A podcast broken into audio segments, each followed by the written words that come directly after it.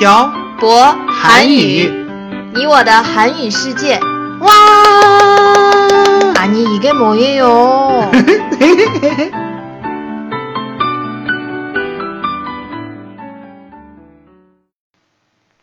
안녕하세요. 빡빡 한국어의 小博 쌤이에요. 안녕하세요 여러분 빡빡 한국어의 연동 쌤입니다.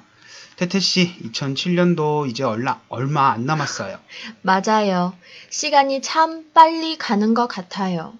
태태 씨 연말 연시라는 말 알아요? 어, 한 해 마지막과 시작 이런 뜻이에요? 음, 지금이 연말 연시예요. 정확하게 무슨 뜻이에요? 태태 씨가 말한 게 맞아요. 한 해가 음. 끝나는 시기와 시작하는 시기, 즉 12월부터 1월을 연말 연시라고 해요. 중국에서 연말은 음. 설날을 기준으로 하는데 한국은 다른가 보네요. 네, 보통 양력으로 한 해가 지나면 새해라고 해요. 이것도 중국이랑 다르네요. 네. 맨 처음에 어, 중국에서 2014년을 맞았을 때 어, 2013년이네요. 2014년. 음. 제 생각에는 이미 한 해가 지났는데 음. 사람들이 연말이 아직 안 왔다고 하는 거예요. 중국은 설날이 지나야 음. 새해가 되는 거 몰랐군요. 네. 그때는 몰랐어요. 그리고 연말 연시의 분위기도 안 났어요. 한국의 연말 연시는 어때요? 한국은 연말 연시에 한 해를 잘 보내자는 의미의 송년회나 오는 한 해를 잘 맞이하자라는 음. 뜻의 신년회 등으로 회식 자리나 술자리나 모임이 많아요. 음, 결국엔 다 음. 술에 관련된 거네요. 그래서 어딜 가나 신나고 밝은 분위기라고 해야 하나요? 음. 중국도 한 해가 가기 전에 회식을 하거나 야요회를 가긴 해요. 태태 씨도 송년회나 신년회에 참석해 본 적 있어요? 당연히 있죠. 음. 중국의 송년회나 신년회는 어때요?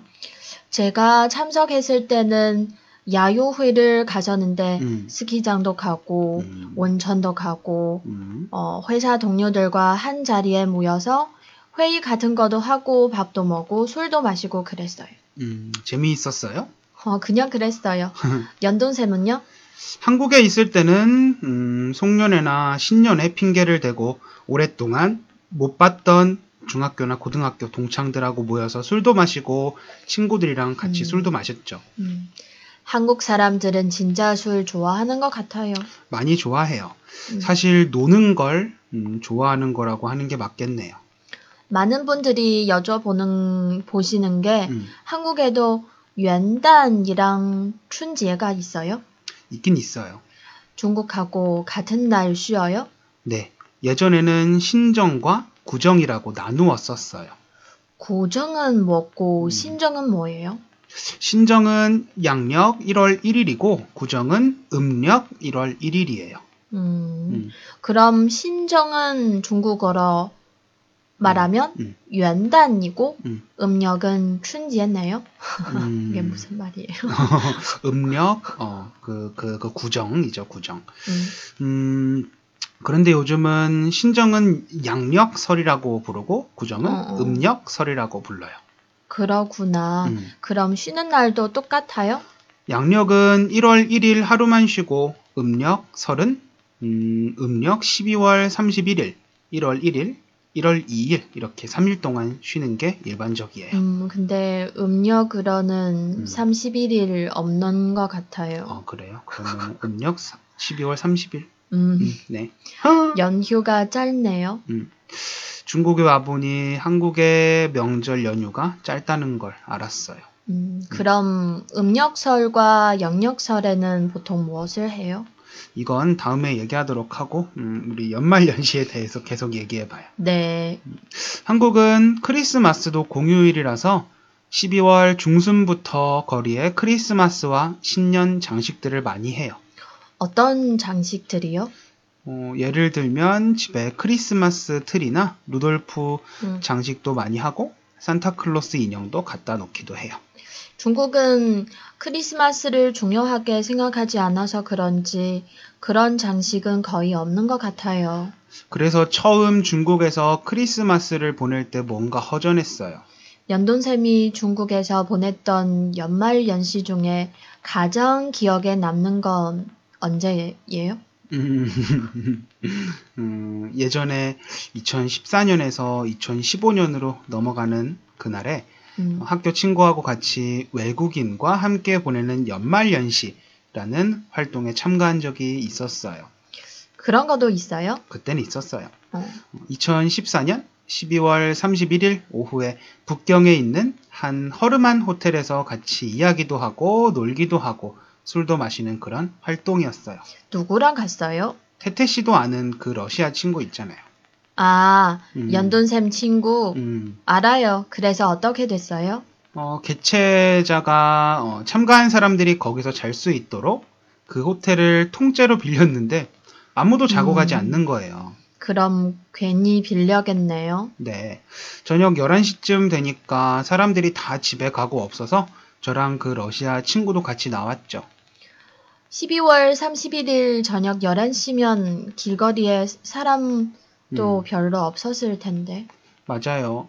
저나 그 친구나 12월 31일 저녁 11시를 밖에서 보내본 적이 없었어요. 그 친구가 참가비 냈던 게 아깝다고 그 호텔에서 와인을 한 병 들고 나왔거든요.